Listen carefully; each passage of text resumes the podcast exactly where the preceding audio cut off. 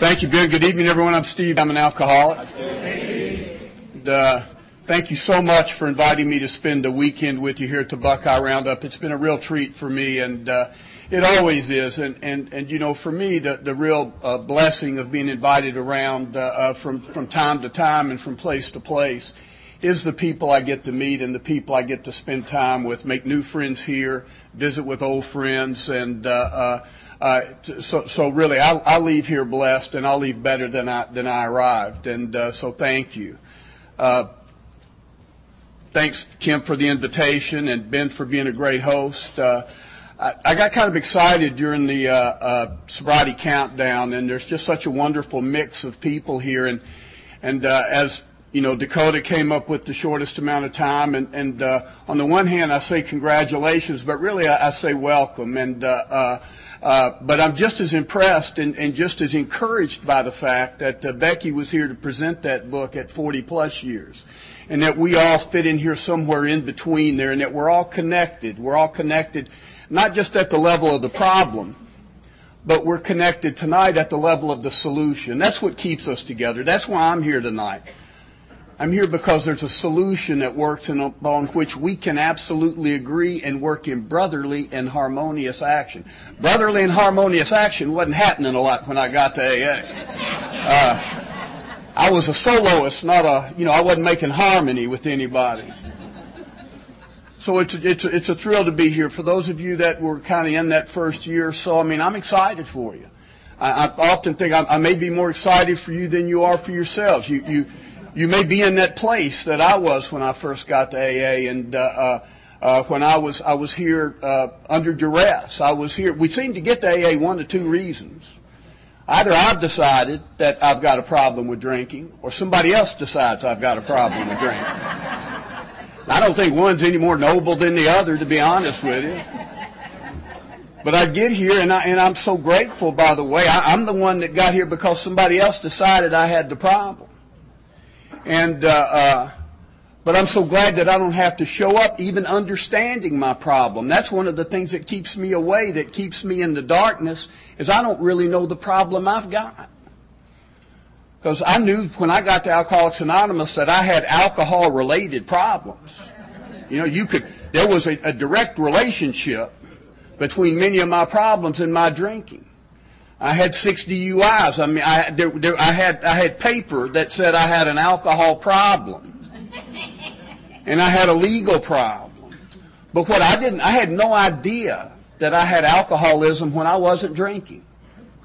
I had no idea that on a Tuesday afternoon, stone sober, sitting at my desk with a wife that loved me and a kid that loved me and a pretty good job and, and, and, and a life that looked okay from the outside looking in that I had alcohol, that the way I felt, that insecurity, that sense of loneliness, that sense of apartness, that sense what Polly talked about in, in referencing Chuck C, that conscious separation from God and man, that thing that put me outside the circle that I thought you were all living in. And the thing is, I couldn't even articulate that. If you'd asked me, I couldn't have even told you how I felt. I didn't have words to articulate this feeling and a problem that I really couldn't get my arms around. So I hope to talk about that a little bit tonight. But, but, but when I was sitting in those first meetings, and even after I decided that I needed to stop drinking, and needing to stop drinking is real different than wanting to stop drinking. But I recognized I needed to stop. I'll probably, things will probably go better if I don't drink. There are people I probably won't hurt as much if I don't drink. But I thought when I finally made that decision that I need to stop drinking and I made the decision that AA is how I'm going to try to not do it, I thought that I'd be spending all my time not drinking. I thought not drinking was an actual activity in Alcoholics Anonymous. that we will get together and not drink. And, uh, I had a woman come into a, a, a, meeting that I attend regularly a few months ago, and she was she was pretty new. She was in her first couple of months, and uh, uh, she came in just just wide eyed. You know, it was a, a, a lunchtime meeting, and she was saying. Uh, she had shared earlier that, that she was going to be going to dinner a few, few days before, that she was going to be going out with her husband to dinner and was concerned about it. he still had a few drinks, and she was just concerned about being back in that atmosphere where alcohol was being served and how would she fare there. And she came back and she was just beaming, and she said, "You know, I went," and she says there, there were four women from the group in the uh, in the restaurant, and she says I looked over at them and they were eating and not drinking, and you could just almost see them not drinking, you know. Uh, look at them over there not drinking, and. Uh, uh uh, and that's what I and, and, that's what I thought I was going to be doing. I'd be spending a lot of time. You call me and say, "Hey, Steve, we're going to go to the Titans Bengals game. Would you like to go?" Boys, I'd love to go, but I'm busy Sunday. I'll be home not drinking. and uh, uh, I heard somebody say, "Don't drink even if your ass falls off." I'll be home not drinking, guarding my ass. And uh, uh, but I'm going to be not drinking, you know, and, and, and it's going to require self-restraint. And it's going to be self-sacrifice. And it's going to be hard. And it's going to be boring. And it's going to be dull. But it's going to be worth it. But I'm just going to hang on and not drink. And I got to tell you, this would be a tough place to stay not drinking. But Alcoholics Anonymous doesn't offer me just a not drinking. This doesn't give me the power to resist a drink. Alcoholics Anonymous will put me in a position of neutrality as it pertains to drink. I can take a neutral position to alcohol, daily reprieve contingent upon my spiritual condition, neither cocky nor afraid. And I can live freely in this world. I can do it in this room with you. I can do it in that restaurant where liquor's being served. I can do it in social gatherings. I can do it in a business environment. I can, I'm free to go anywhere and do anything if I'm properly motivated and spiritually fit. That's a freedom. And I was afraid my life was going to get really small. That AA was going to be all about where I can't go, what I can't do, who I can't hang out with. Man, my life is big. I didn't know how small my life had become. I didn't know how limited my circle had become.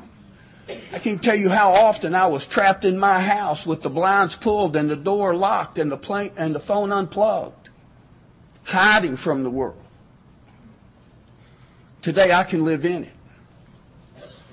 But when I was sitting there those first few meetings, those first few weeks, those first few months, I wasn't sure what was in front of me.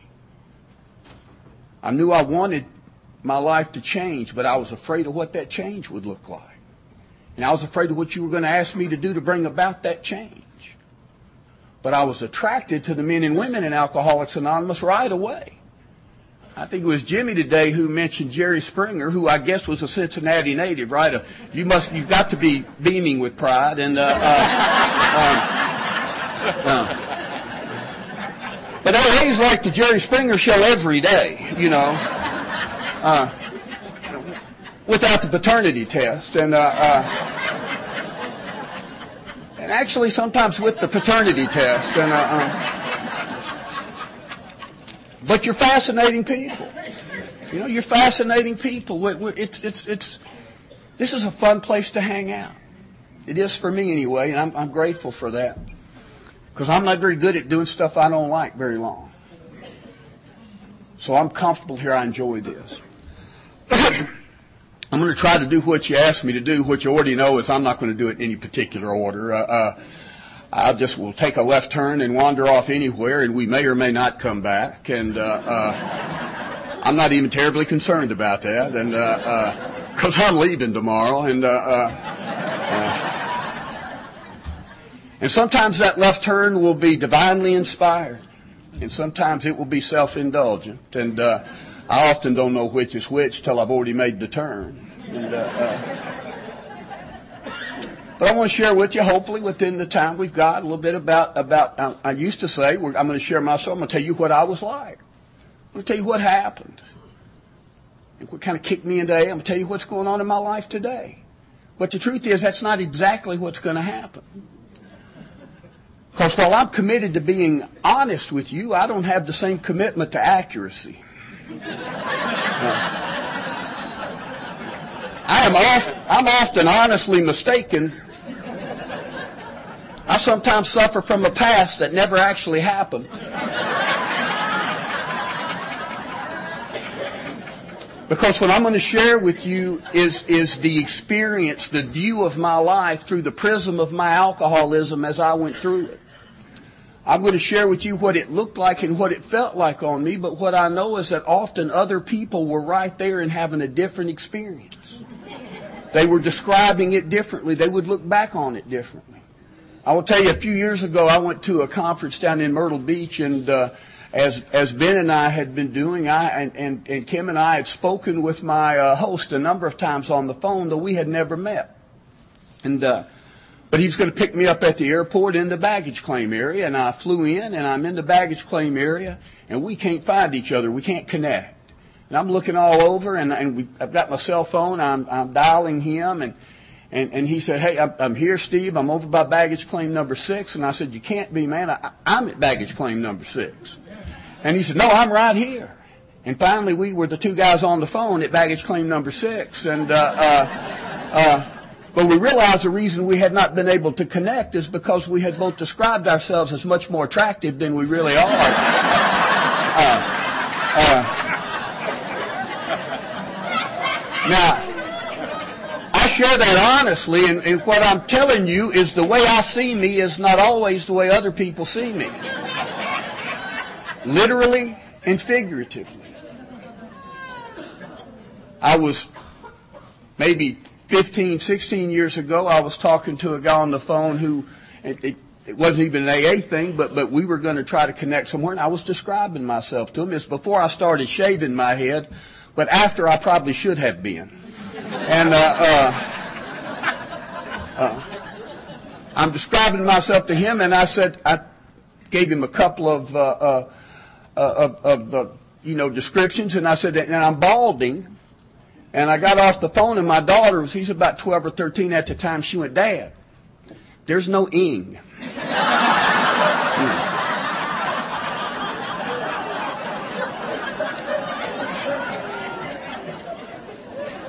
So I don't see me. I can't, I, I can't see.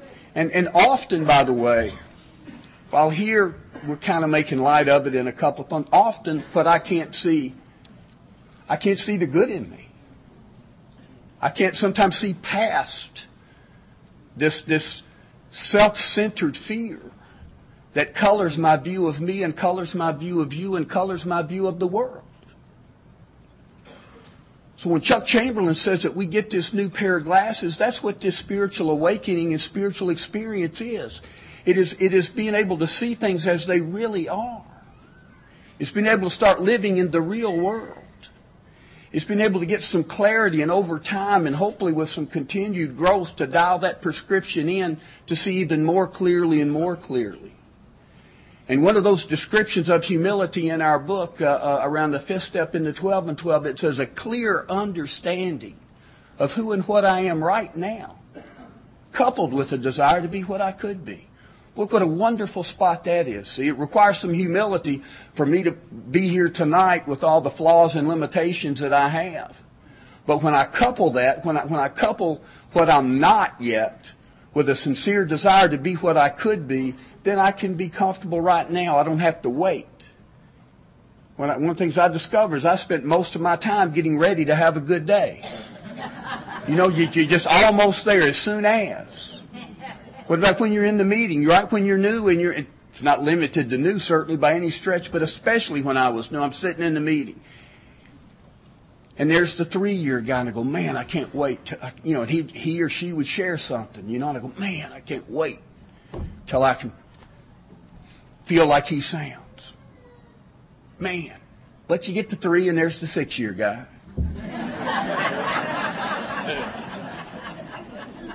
Even here, I, I, can't wait to be Becky. And, uh, uh, you know, it's, but, but I'm, I'm, I'm, I'm through waiting. I'm through waiting. Today's the day I want to have a good day. Anyway, I better drink a little bit, and uh, uh, then we'll sober up a little bit, and then we'll talk about some stuff. Uh, my sobriety date's June 30th, 1989, and uh, my home group is the backroom group of Alcoholics Anonymous. Meets every Saturday and Sunday morning. Uh, uh, I'll be here. Somebody texted me earlier. Apparently, in a close vote, they've decided to have the meeting in my absence. Uh, uh,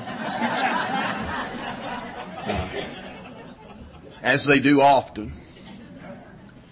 But I'm, I'm a grateful member of that group, and, uh, and, and I'm, I'm torn the fact that I'm gone so, it's been my home group for about 18 years, but I'm gone a lot now. And while that group serves me very well, the question is always, am I serving the group very well? And uh, uh, I'm exploring that. Of course, I've been exploring that for a number of years. I just hadn't been able to make myself change yet. But I'm, I'm looking at it. Uh, I live in Nashville, Tennessee, and uh, uh, with my wife Connie, we got a daughter Abby, who's uh, now 32. Abby was uh, five when uh, when both Connie and I got sober. We got sober within 10 days of one another. I'm, me first, which is important to me, and. Uh, but there's a number of people in here who know Connie and and know that she just blew by me on the spiritual fast lane a long time ago. And uh, we're both just grateful for Alcoholics Anonymous because because we gathered together at the level of the problem, and then we moved toward a solution. But it took us a while to find each other again in that as we sobered up. What brought us together wasn't going to keep us together. We had to navigate through several years in, in our in our sobriety and recovery not to figure out if we cared about each other, but to figure out if we were compatible. To figure out if, if, if we, on those levels of physical, mental, spiritual, and emotional, we're compatible. What doesn't make one of you bad and one of you, you know, good, or one of you right or one of you wrong, but do we fit? Do these new sober people fit? Took a while. I can tell you, I can tell you we fit today. I can tell you we fit today. But we had to rub some rough edges off before that happened. Uh, I told you June 30th, uh, 1989 is my sobriety date. Then I'm going to tell you about June the 29th. That's the uh, most embarrassing thing I ever share from the podium. And it's, uh, it's because I've been here a couple of days. I've heard some of your stories. I've heard the people from up here. I've heard you chatting with each other. There's some, frankly, there's just some bad alcoholics here. And, uh, uh, so I got to tell you, my last drink was an amaretto on the rocks. Yeah, I'm appropriately ashamed of that. And uh, uh, uh, that is not the way I would have gone down. Uh, uh, but you now know I did not know that was going to be my last drink when I took it. And the truth is, I don't know if it's my last drink. It's the last time I've had one. But I can promise you I did not expect to go from that night until this between drinks. And I was not, I, when I took that drink, I, I wasn't, my wife and I had just been out to dinner with three other couples. I was scheduled to go into a treatment facility on July the 1st of 1989. And, and scheduled as a result of a plea bargain agreement, as a result of uh, conviction of my sixth DUI a year before. We finally worked out this plea bargain where I had to do some jail time, but they cut some of that jail time off if I would go to residential drug and alcohol rehabilitation. That was a mouthful for me, and, and I didn't quite know what it was, but it did sound marginally better than jail.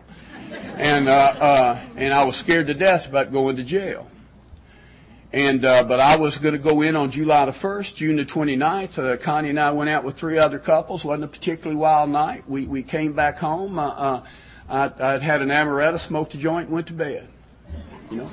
just another Friday night at the Lee household. And, uh, uh, and we spent June the 30th uh, taking our then five-year-old daughter, Abby, to uh, Chuck E. Cheese before Daddy was going away on a 28-day business trip. and, uh, uh, and I just already probably become abundantly clear to you guys that I'm not a tough guy. I'm not a street smart guy. I, am I'm, I'm not savvy in hardly any way. But as just a public service announcement for anybody who might not be sober yet, do not spend your first day sober at Chuck E. Cheese. Uh,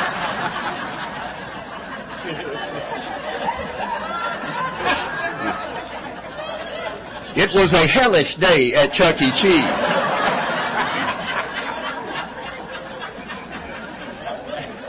Because they're short and just coming at you from every angle in there, and and and it's loud, it's clanging, and uh, uh, and just as I'm gathering my emotional balance, uh, I, I saw a six foot mouse, and. Uh, uh,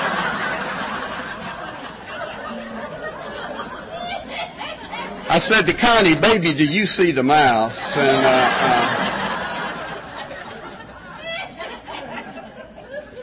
uh, you know what? We're, we're laughing and having a good time in here tonight. And boy, and, and, and we, boy, I want us to, and we deserve to.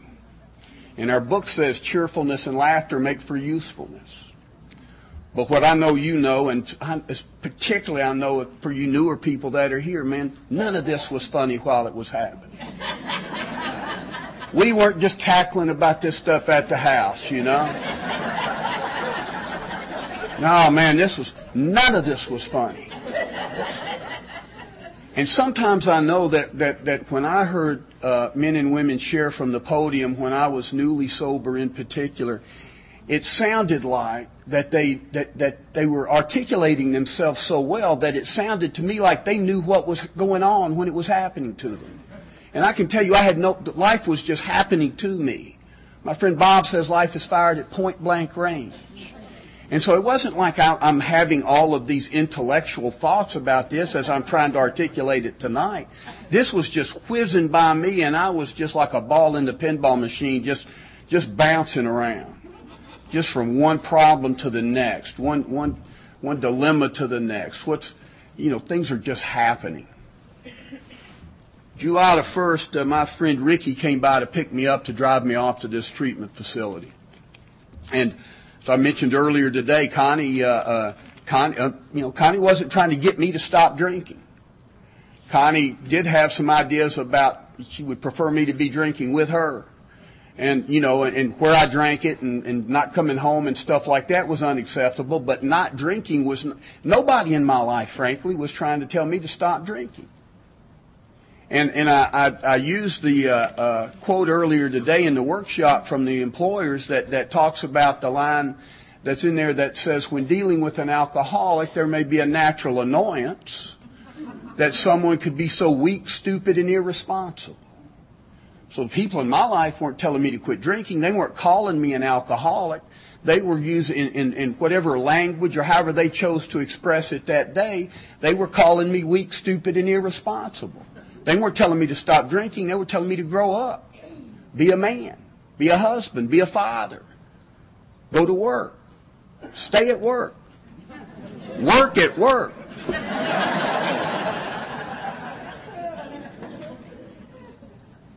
show up for life. And I wasn't able to, and I couldn't tell you why I wasn't able to, and that wasn't just because I was drunk. I couldn't show up for life sober. I was scared to death and pretended not to be scared.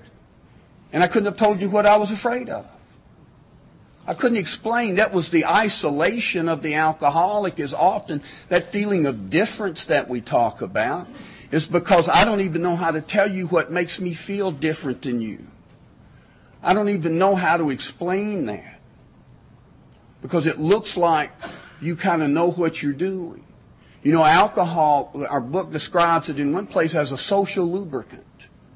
And I, and I can even, I, I really get that. I mean, it is literally almost like oiling up, right? And when, and oiled up, I can move easily amongst you. I'm comfortable. I'm at ease. There's a lack of self-consciousness. Uh, but sober, I am self-conscious. I am extremely sensitive, as Polly said. I am gifted with a third eye that sees you look at me a little sideways and build a complete backstory to that glance. Or worse, you don't look at me at all. You can't make me happy. You can't respond correctly. I'm insatiable. And I don't know.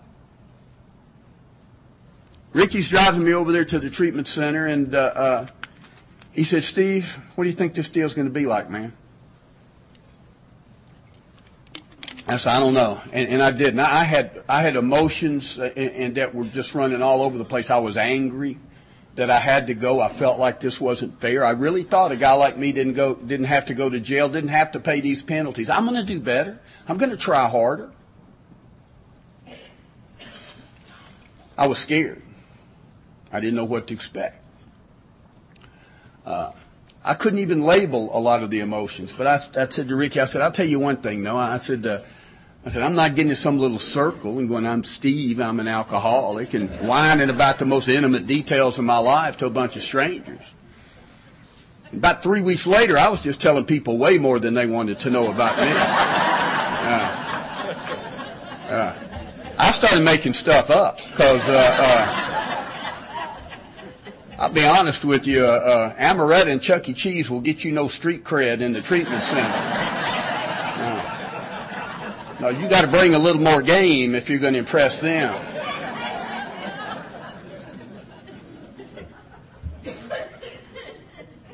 I did. I did tell them about my robbery charge. Uh, uh, apparently, the evening that I was arrested for this most recent DUI, where I had actually gone the wrong way down a down a street and and, and hit a, a Brentwood police officer in his car, and so I said, "That'd get you arrested in Brentwood." And uh, uh, but apparently, I tried to bribe the officer. Now, I don't, that's not really not such a bad plan in and of itself, but I tried to do it with a check, and. Uh, uh,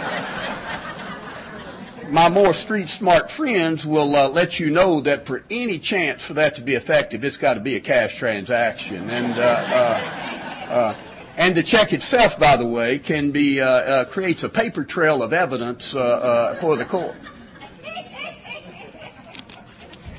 I get out of the Ricky drops me off, and I walk in.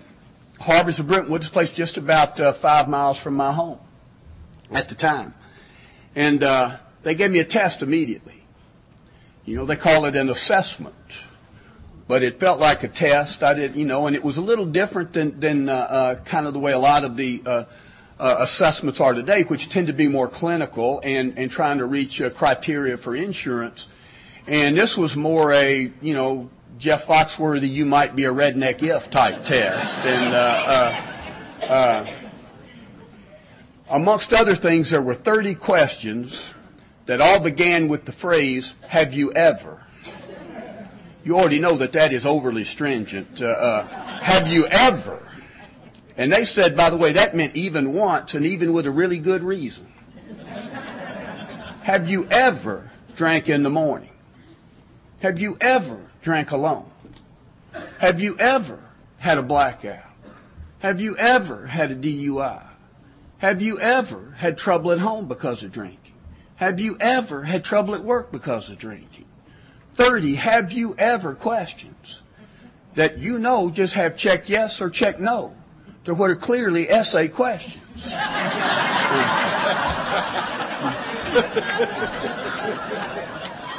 These are questions that beg for an explanation. Now again, we're laughing here. But I can tell you that morning, see, I couldn't make myself check the box because they're going to assess me. They're going to draw conclusions about me based on me checking this box. And, and how can they do that if they don't understand the story? If, what if I, if I don't explain how this happened? And one of the problems is I think I know what they're asking. You know, have you ever drank in the morning? You know, I got questions about the questions. what do you mean morning? Because, see, I think they're asking if I'm that guy that's got to reach over and grab the half pint off the nightstand at, at four in the morning and take a pull just to stop the shakes and get to the bathroom and and and I, well, I've done that a few times. Not so often. I'm checking it on this test. And uh, and uh, uh, no. But what if? What if I'm out at uh, 2 a.m. at last call someplace at a very nice establishment? Is that morning drinking? And if I just check yes, you know, you might room me with the 4 a.m. half pint guy. You might think I've got that kind of alcoholism. Let me explain myself to you.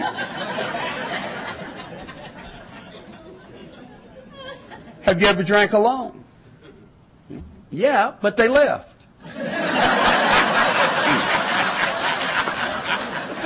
I mean, that ever happen? All of a sudden, whoa, where did everybody go? Because, see, I think I know what they're asking. I think they're asking if I'm that guy that's got to go home, that is, that's got to pull those shades and lock that door and unplug that phone and turn the lights down and drink in isolation. And as I already said, I've done that a few times, but not so often I'm checking it on this test. And I'm a blackout drinker. Now, you don't have to be a blackout drinker to be alcoholic, and I didn't have to drink much to black out. But I'm a blackout drinker. I love what the comedian Dave Attell says. He says he's a blackout drinker. He likes to call it time travel. and, uh, uh, and I get that, right? You just go, whoa, how did I get here in the future, and what has been going on? And if you're like me, you don't ask direct questions to get those answers. You you read people's faces. You know, how, ooh, and how did it go? Was I just kind of cute last night, or did it go way off in the weeds, you know? And then you got that couple of buddies that you call and go, man, tell me, what, how'd it go? Oh, Steve, man, even you don't want to know, brother.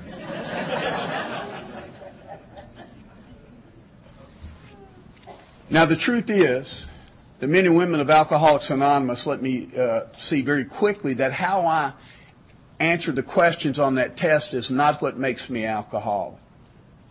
Those are the types of questions that will expose alcoholism.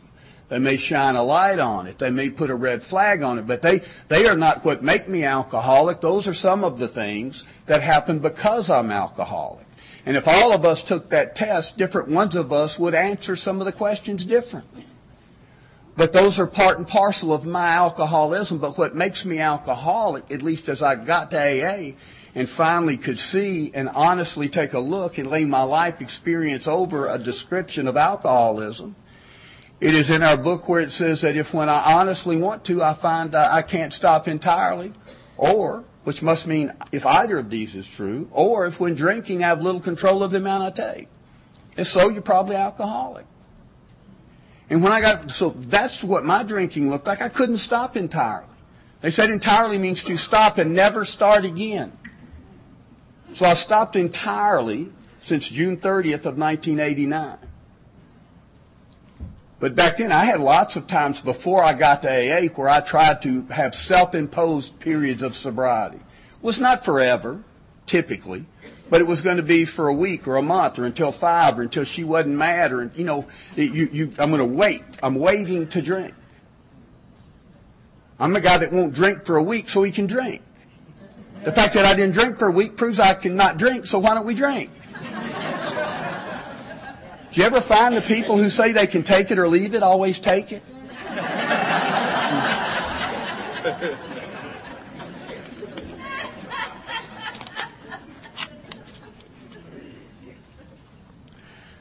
I had uh, I grew up in Smyrna, Tennessee, just outside of Nashville, middle class family. Uh, I got uh, older sister, older brother, and a younger sister. My mom and dad were together. Nobody was knocking anybody around. There, there was no there's no circumstantial reason for my alcoholism. Now, there was some heavy drinking in my family, and, and but but I will tell you that alcohol I wasn't influenced by alcohol in my in my younger years. I didn't drink until I was out of high school, a freshman in college. Uh, while my mom and dad drank, it wasn't something that I noticed. I, not something I, I, I was particularly excited by or frightened by. Uh, they were just, you know, they would have that drink.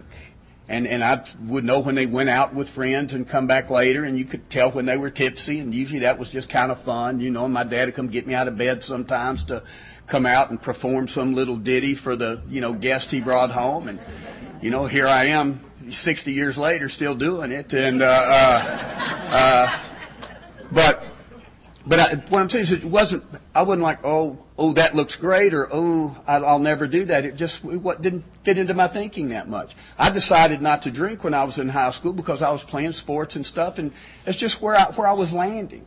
And our book says if a mere code of morals or philosophy of living were sufficient, many of us would have recovered long ago. And I'll tell you that, I, that my code of morals and my philosophy of living were sufficient. Right up to the moment they were no longer sufficient. I mean, they were sufficient. It wasn't hard for me not to drink in high school. And I was not, I was hanging out with the cool kids, I mean, if you will. I mean, I was, I was out where the action was. And I was just okay not doing it. And then at uh, as a freshman in college at, at MTSU, a couple of buddies came by one night to pick me up. We were driving back over to uh, back to our high school. Now there's a, I think a lot of information in there. First of all, you guys can get me. We're going back to my high school, so that's the level of maturity I've got. Right? We're, we're we are in college, but but to have any shot at all, we got to go back to the high school. And on the way, I'm sitting in the back seat of a 1968 canary yellow Volkswagen Bug. And uh, my friend Doug owned, and my buddy Mike uh, handed back a bottle of Boone's Farm Strawberry Hill wine. You know, I heard that, and that bothers me. this AA is the damnedest place I've ever been. We will brag about robbing banks and convenience stores and I got four wives in three states. Ooh, but I didn't drink the Boone's Farm. Uh,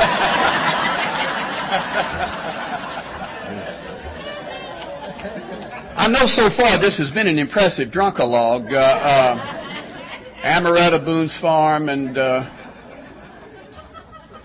anyway, they passed that around, and that's probably why I could get it down because it was sweet. And and uh, uh, somewhere along the way, I had a transformation and the experience I had, and, and, and many alcoholics describe their own moment, but it clearly was one for me. All of a sudden, I could not wait to get where we were going. Because I thought you couldn't wait to see me when we got there. And again, that social lubricant had happened, and, and, I, and I was anxious to be in a crowd. I was anxious to be seen. I was anxious to be amongst you.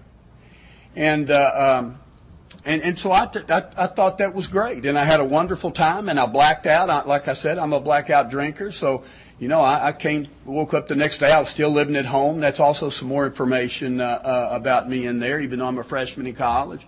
I wake up the next day. My clothes are neatly folded next to my bed. I did not do that. So clearly, Mama's still putting me to bed. And, uh, uh um, and I don't know whether I was alcoholic just before I took that drink in that Volkswagen. And I don't know if I was alcoholic just after I took that drink in that Volkswagen. And I don't know at what point I became alcoholic. I've got a theory, but uh, uh, the reason I don't know whether I was alcoholic, because I don't know if I was drinking alcoholically or not, because I was drinking so enthusiastically. And it is impossible to tell if you can stop drinking entirely if you do not try. And it is impossible to tell if you can moderate your drinking if you do not try. And in in uh, uh, in our book, it says that the doctors that that uh, uh, uh, that many of us believe we could have stopped drinking early in our drinking careers, though we have no way of proving it. And the reason they had no way of proving it is because they didn't try either. We don't, why would I not do that again? Why would I not indulge in that thing which had just brought me such freedom and such pleasure? And I began to have negative consequences right away. But small price to pay at that point for what I was getting. I, am late to school. I'm, I'm, I'm, wrecking cars. These are not the terrible wrecks at first. They're, I'm just like hit stuff. You know, I hit your car in the parking lot. I, I'm that guy. Okay, I'm the. Uh, uh, uh, uh and I was, and I didn't leave a note, and. Uh, uh, and I'm embarrassing myself, you know, and I'm just doing that, that crap. And I will tell you, before I go any further, we tell our stories and, and, and we tend to frame them around these big events. And, and, and that's useful and helpful, and I've got a couple of more dramatic stories I may get to. But the truth is, on me and on many of us, alcoholism's just a tacky, tawdry little thing. It's just, it's just day by day little stuff, brick by brick, breaking up the relationships, betraying trust of the people I love the most, telling lies. It's not all the crash and burn stories. It's just me living this tacky little life and knowing it. And not being able to look that guy in the mirror much longer. But anyway, my drinking went on like that. I began to have those consequences. I, uh, uh, I moved to Florida. Uh, uh, in the in the early 70s. I was 23 years old, and uh, uh, I'd had a couple of DUIs by now, and and uh, but I went to work for some guys. They gave me a company car, being unfamiliar with my drinking history, and uh, uh, it was a really nice car for a guy my age. It was kind of a grown-up car. I mean, it wasn't a sports car, but it was a four-door sedan. But it was really kind of a cool car. And uh, I just been down there a couple of months, and I, uh, with some newfound friends, I'm over watching Monday Night Football at this guy's apartment, and and we're drinking heavily and accessorizing that with some other things. And uh, uh, I left at halftime to go back to the little garage apartment I was living in, and I go down this little uh, uh, uh, residential street way too fast, and I used to say I couldn't navigate this this horseshoe turn. I've since been back to the scene of the accident, and it's about a 10 degree uh, move, but uh, uh, uh nonetheless, uh, and so I so I, I, hit I hit a tree, man. I hit it hard, and and it caved in the uh, the whole passenger side of the car, and it broke out the front windshield and the back windshield, and and the top of the car was knocked down, and and and, and I'm sitting there, I was shaken up, but not badly hurt. And, and the thought that comes to me is, I got to get out of here because if the police come, I'm going to get this DUI. I'm going to lose this job. There's just going to be a big mess to clean up. You know, going to be a lot of, of, of uh, baggage with this. So I put the car in reverse, and amazingly, it backed away from the tree. And I'm trying to get back over to my buddy's house so we can put a plan together. I know, I know I'm in a room full of people know something about a plan. And, uh, uh, and the car's driving almost sideways. The frame is bent so badly, and glass is blowing in, and people are looking at me, and it's shaking, and and I'm just like, God, just let me get over there, and I, I finally got over there, and and and me, Larry, Curly, and Moe put a put a plan together, and uh, uh, the plan was that we'd drink a couple of cups of coffee, which would render us sober. Uh, they would get back in the car with me and we would drive the car back over there and drive it back into the tree. no, stay with me. It's a good plan. And uh, uh, uh, like I know we did, you know, we drove back over there, and we, we, you know, we're not going to drive hard into the tree. We just eased the car back up and put the the crease in the car back into the crease in the tree, and. Uh, uh, and before cell phones everything, I'm walking up to the house that was on the corner lot to uh, borrow the guy's phone to call the police. Because we're going to call the police, and these guys are going to corroborate my story that I had this heinous accident had been caused uh, by uh, somebody running me off the road, probably a drunken driver. and uh, uh so I'm walking up to the house, and this guy comes. He, he ran out the side door of his house, and he's running down toward where we are. And his eyes are big as saucers, and just has great concern on his face. And, and he said, "Are you guys okay? Is everybody okay?" I said, "Yeah, man, we're good." And he went, "What's the damnedest thing?" He said, "You're the second guy to hit that tree tonight." and, uh,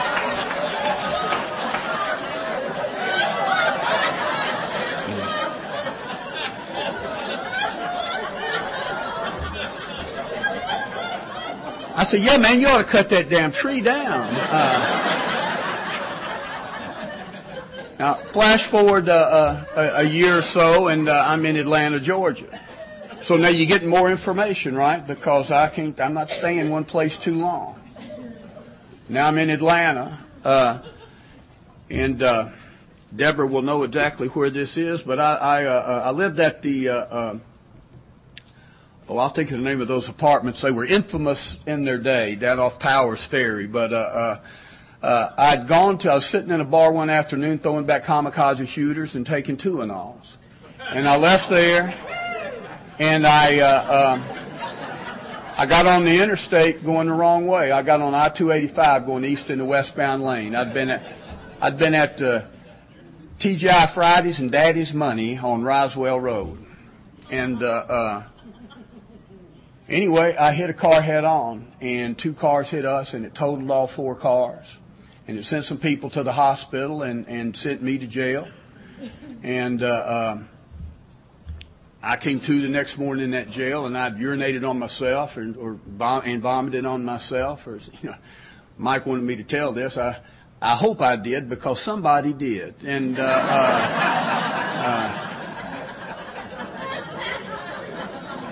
I prefer to think that's an indignity I inflicted on myself. But uh, uh, if you've been in the drunk tank, and I know some of you have, that uh, rule number one is just find a wall to get next to and stay upright if you can.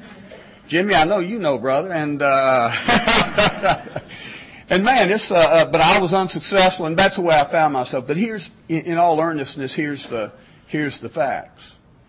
I'm sitting there that morning, and I had never been as afraid as I was of the consequences that awaited me personally and professionally, legally. I had never been more ashamed of what I'd done, and I didn't yet know the, the extent of the injuries of the people that were sent to the hospital. Turns out they weren't life threatening. I did get sued over that, appropriately so, by some people who were injured, but uh, uh, and I had never been more humiliated to be there in my own urine and my own vomit.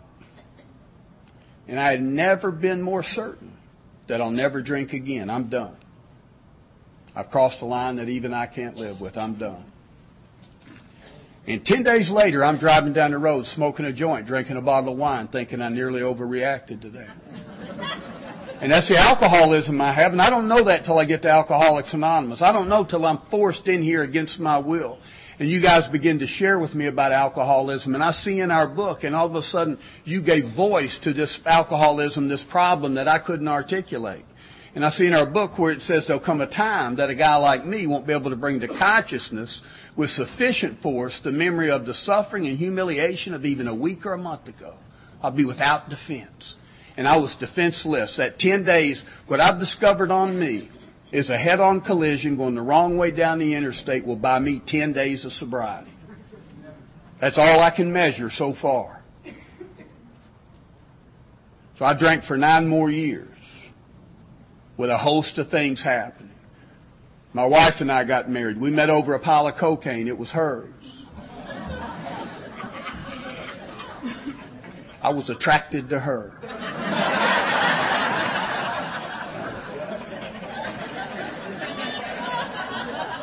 We went to Mexico on, on, a, on a little trip, and uh, uh, uh, I was living in New Orleans at this point. I've moved again, and uh, uh, Connie had come down from Nashville to join me there in New Orleans, and we went on a little trip to Mexico. We drank something out of a coconut. We got on a boat that took us out to what they said were international waters, and an Austrian captain read a, what he said was a wedding ceremony in Spanish, and uh, we said I do to, to we don't know what, and. And there were people who thought that union might not take, you know. And uh, next month, uh, uh, on December 31st, we'll be married 33 years. But we had some tough times. But I will tell you, we are happily married. We are gratefully married today. But we had some tough times.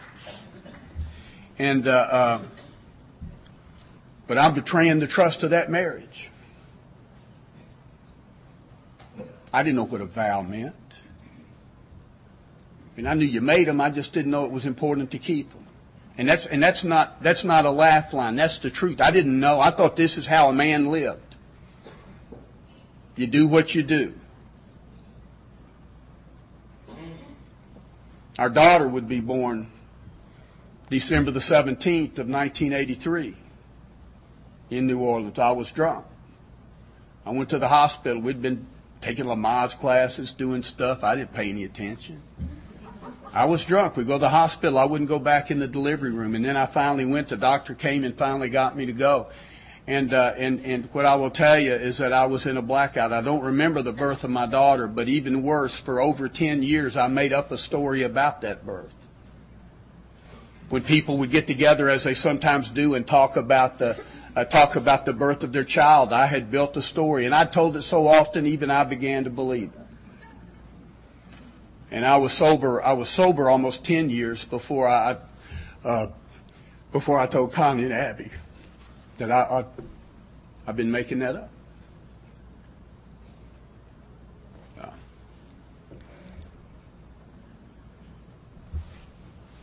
We uh,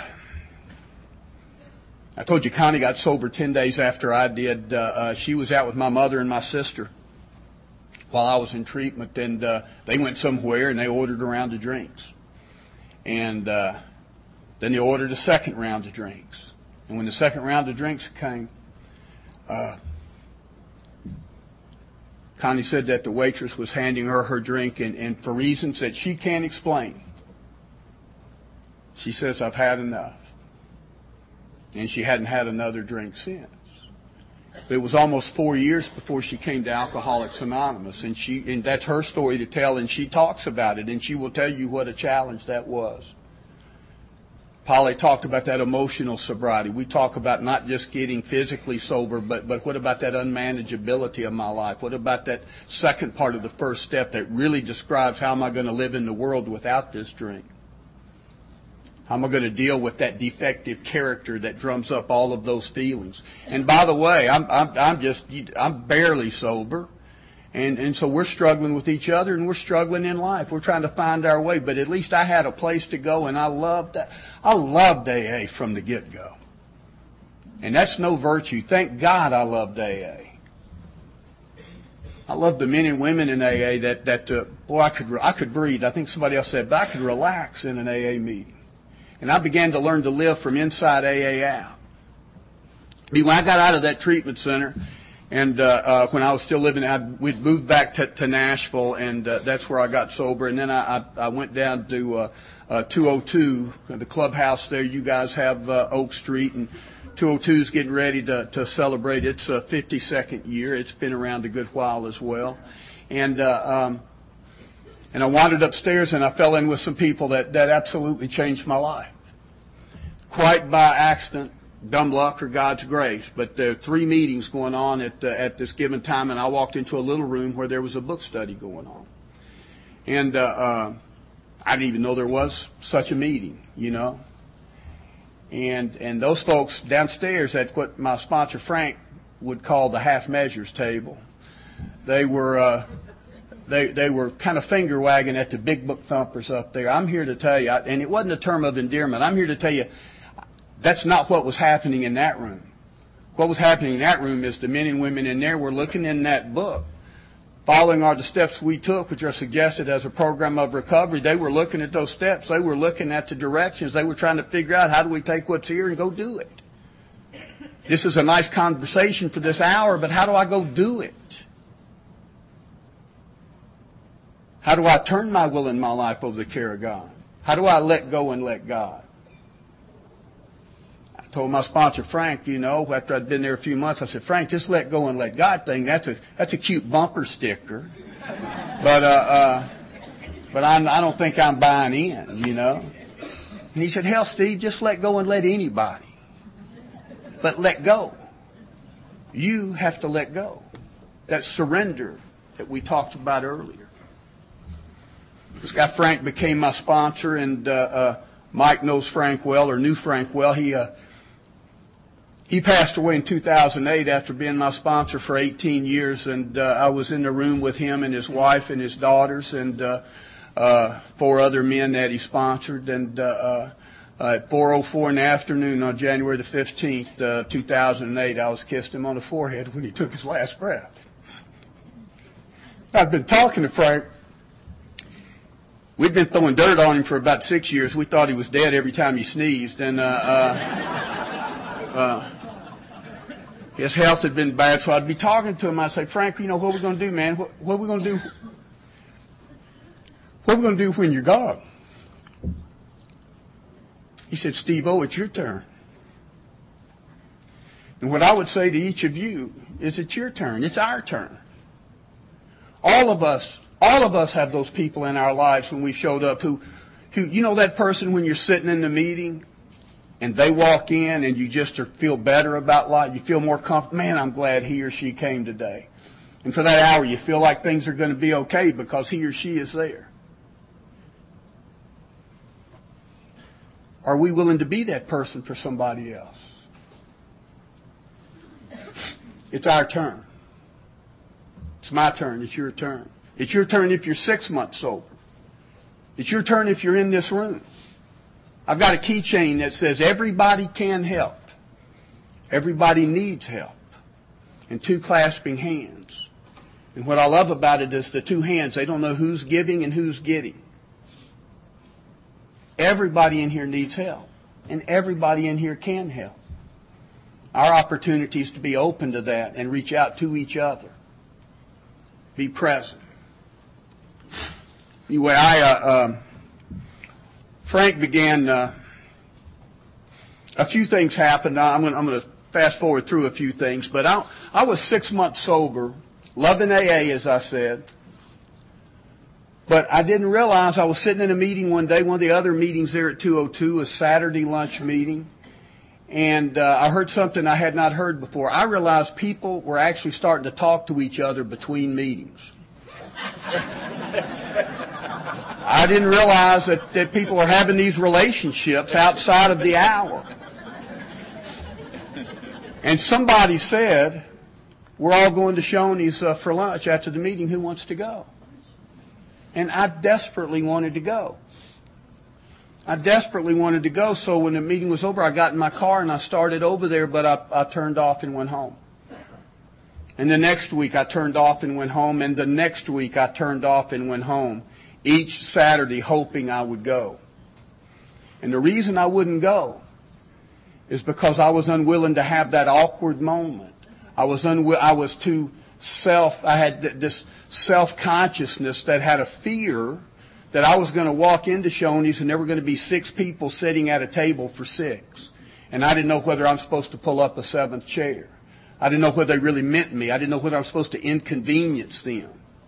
And I'm unwilling. I'm too self-obsessed, have too much self-centered fear to risk it. So I go home.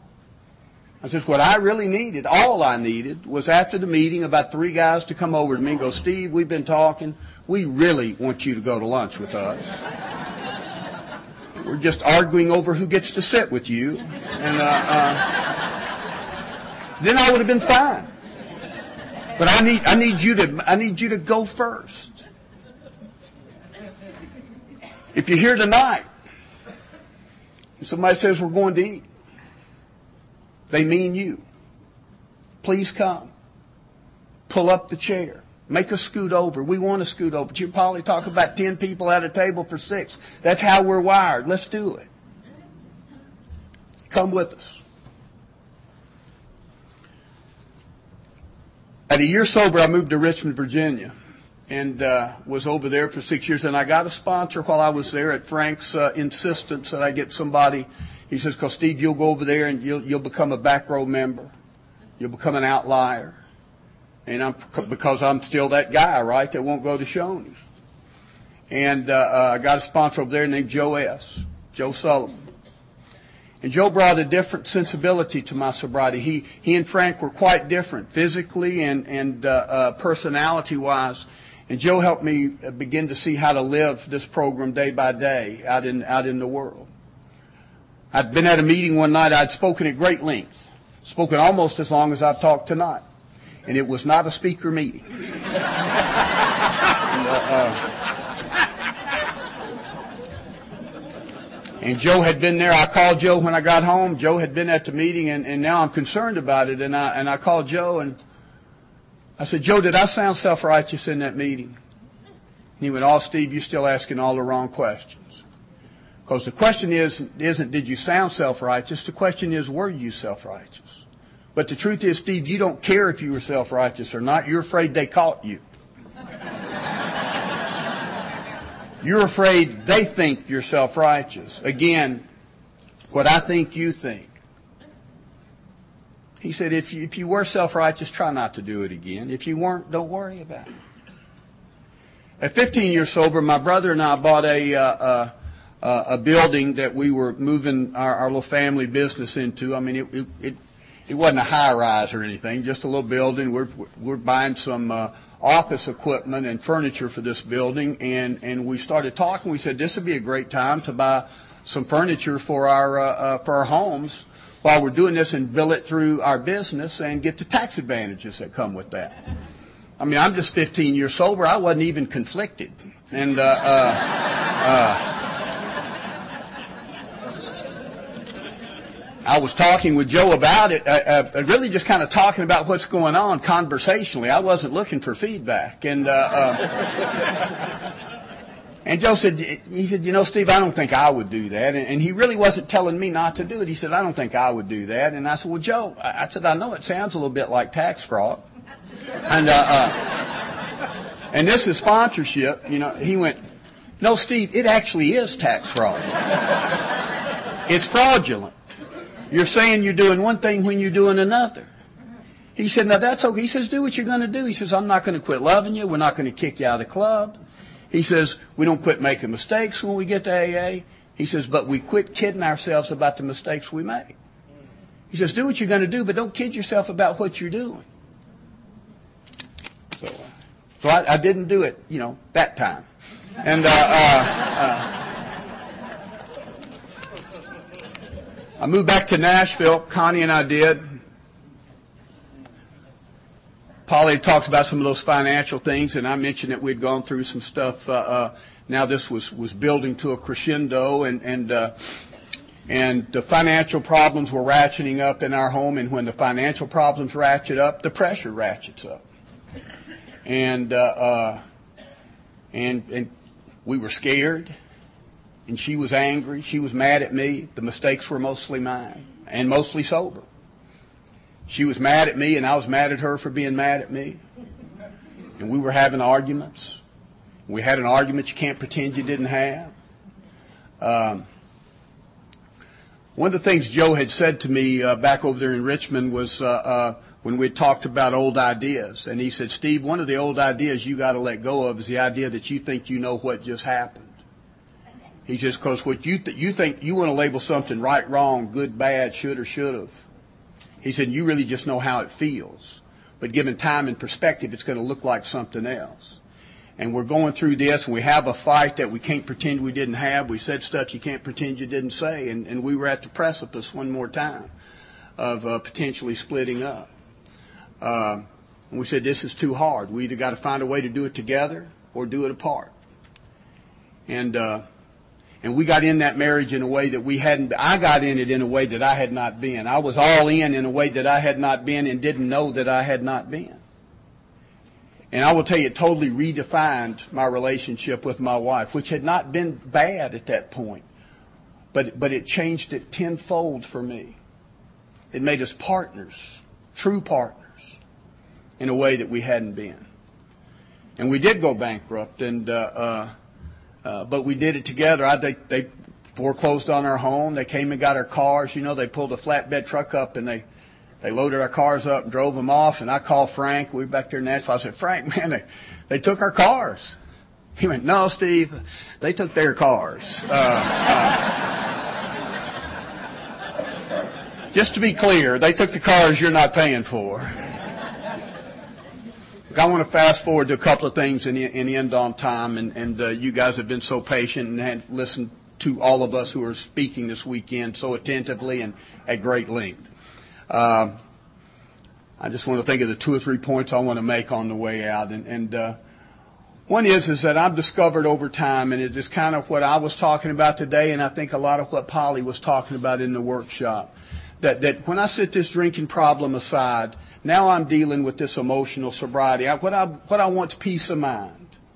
What I want is to find a way to live comfortably in my skin and in this world. What I want is a connection with you and a connection with a higher power. And I don't know why I can't make that connection. I don't know what's between me and you. Uh, uh, I'm, I'm trying to, what I, what I recognize and Polly talked about as Bill had talked about in that emotional sobriety was these faulty dependencies. And she mentioned six and seven, and that's what six and seven talks about in the 12 and 12, these, these dependencies. Our book says that I will see, I will discover that I have been making unreasonable demands on you, on me, and on God. If you're keeping score, there's nobody else to be unreasonably demanding of. I want to, I, you can't satisfy me, I can't satisfy me, and God can't satisfy me. I got nowhere to turn. So Alcoholics Anonymous isn't about having my demands met. It's about limiting my demands. It's about being freer and freer of my demands. It's about being more and more okay right now under this set of circumstances. And we do that through the process of the steps where I become freer of the bondage of self.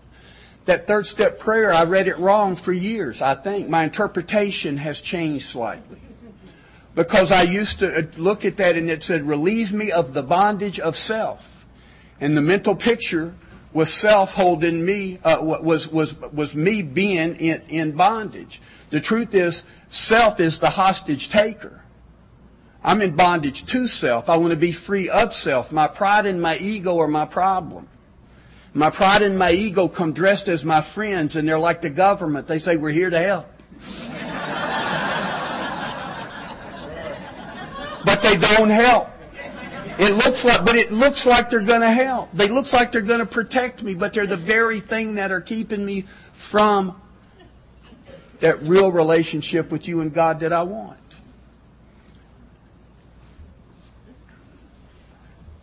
I went a number of years ago. If you've been waiting for your Zen moment this evening, this is it. This is my Zen story.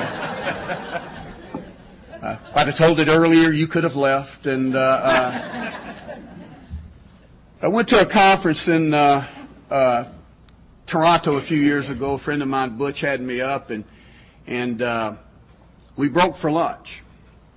And there were about ten of us at the lunch table, and they came and took our order. And I ordered a cheeseburger, and the guy next to me ordered a club sandwich. Went on around, and a little while later, they brought our food. And they gave me a cheeseburger, and they gave the guy next to me a cheeseburger. And he starts eating his cheeseburger, and I said, Man, I thought you ordered a club sandwich. And here's what he said I did, but they brought me a cheeseburger.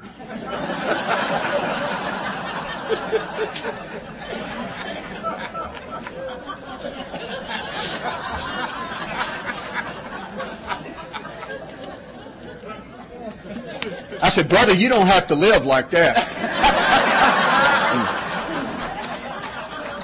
We're going to get you a club sandwich. And I start calling, I'm, I'm trying to get them over, you know, because because we can right this horrible wrong.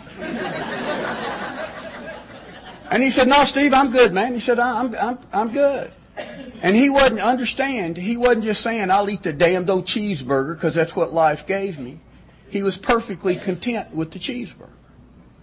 Now, it would have been perfectly okay for him to have said, you know what, I'll order the club sandwich. Would you guys get me one? And they would have. And that would have been fine.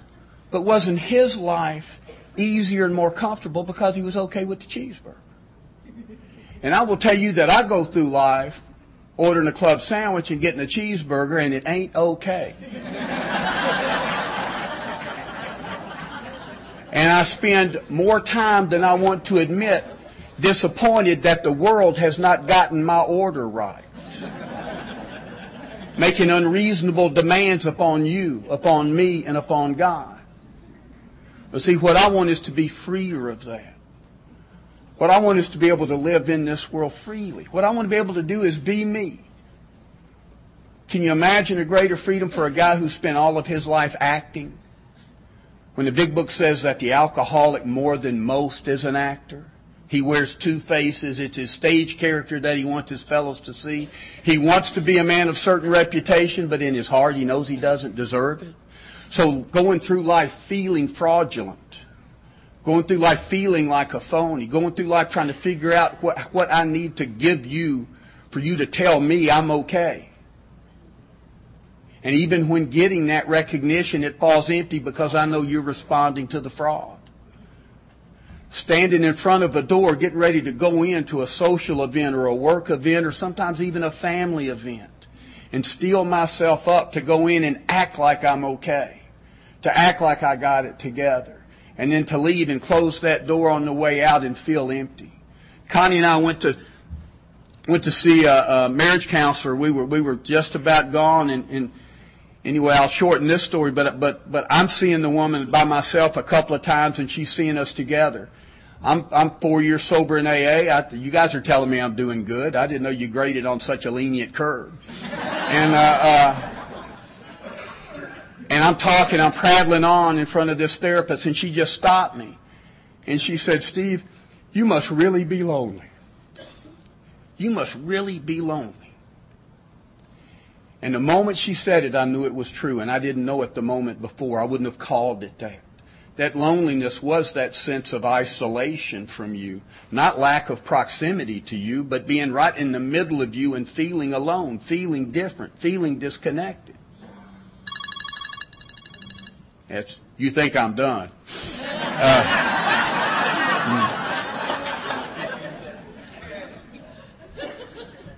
Here's what has changed for me in AA. Here's the, here's the short version and how I really do end. There's a poem that a, a guy named Moe in Nashville used to always recite uh, uh, in his talks, and I first heard it over 18 years ago. And the first time I heard Moe say it, I knew that this poem uh, expressed exactly what my experience has been in Alcoholics Anonymous. And in 2003, uh, Moe became ill with cancer, and uh, uh, uh, his time was pretty short. My friend Jerry and I went to breakfast with him one morning, and I said, Moe, would you mind if when I end my talks, uh, uh, I end with, with that poem because it has meant so much to me. And it will help me honor you, but in the truest sense of Alcoholics Anonymous, it will help me pass on what you have passed on to me and so many others. And he said, uh, he said, oh, Steve, if you think it'll help another drunk. And he was maybe the best AA member I ever met. And I know that he loved alcoholics more than anybody I ever met. And one of the things that happens here in AA, certainly has happened to me from time to time, is I love Alcoholics Anonymous, but I begin to not like alcoholics too much. Like Polly said, they're inconvenient when they come in drinking and making noise of drinking my coffee. Hell, I came in, went to my home group and there was one sitting in my seat.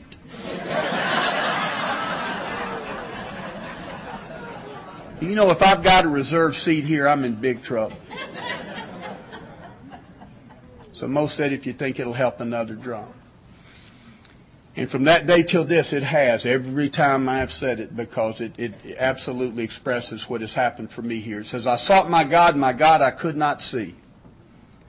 I sought my soul, my soul eluded me. I sought my fellow man and found all three. See, in Alcoholics Anonymous, you guys invite me here to share myself with you. You spend the weekend sharing yourself with me. What happens in that process is a power shows up that I can't define or comprehend and works in my life in a way that is indescribably wonderful. And introduces me to a life that is happily and usefully whole. If it's whole, it means nothing is missing. Today's the day. Now's the time. We're connected. Thank you.